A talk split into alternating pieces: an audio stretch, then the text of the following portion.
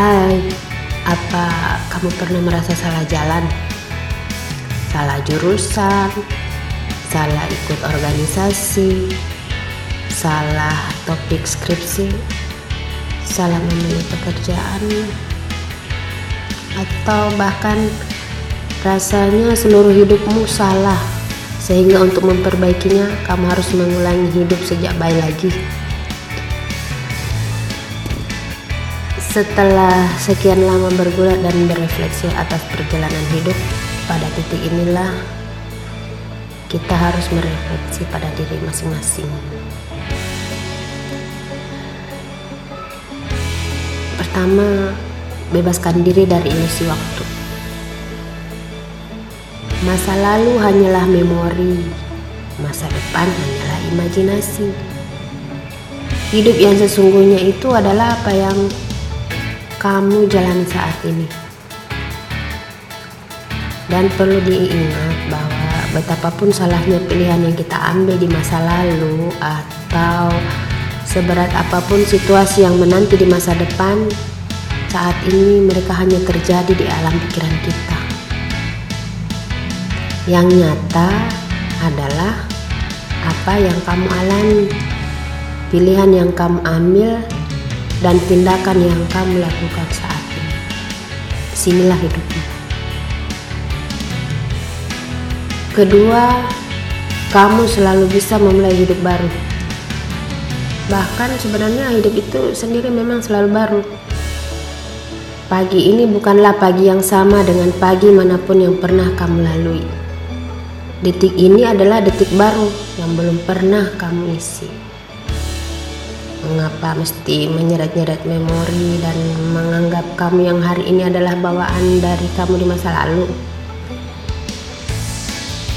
Ketika hidup selalu menjanjikan dan menyajikan kesempatan untuk menjadi seseorang yang baru so cobalah.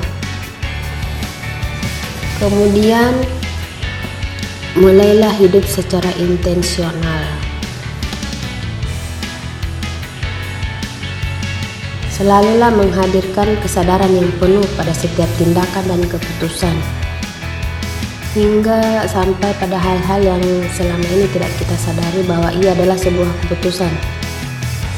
Seperti bagaimana kita mengisi hari minggu pagi atau bagaimana kita memanfaatkan uang receh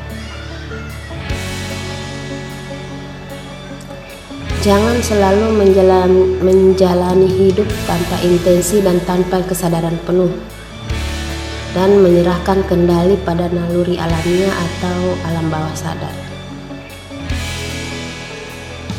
Seperti hadir ke kelas karena otak kita sudah diprogram untuk melakukannya sebagai rutinitas misalnya. Melanjutkan studi karena ya semua orang melakukannya. Bukankah begitu caranya hidup? SD, SMP, SMA, kuliah, kerja. Ya kuliah lagi kalau tidak dapat pekerjaan.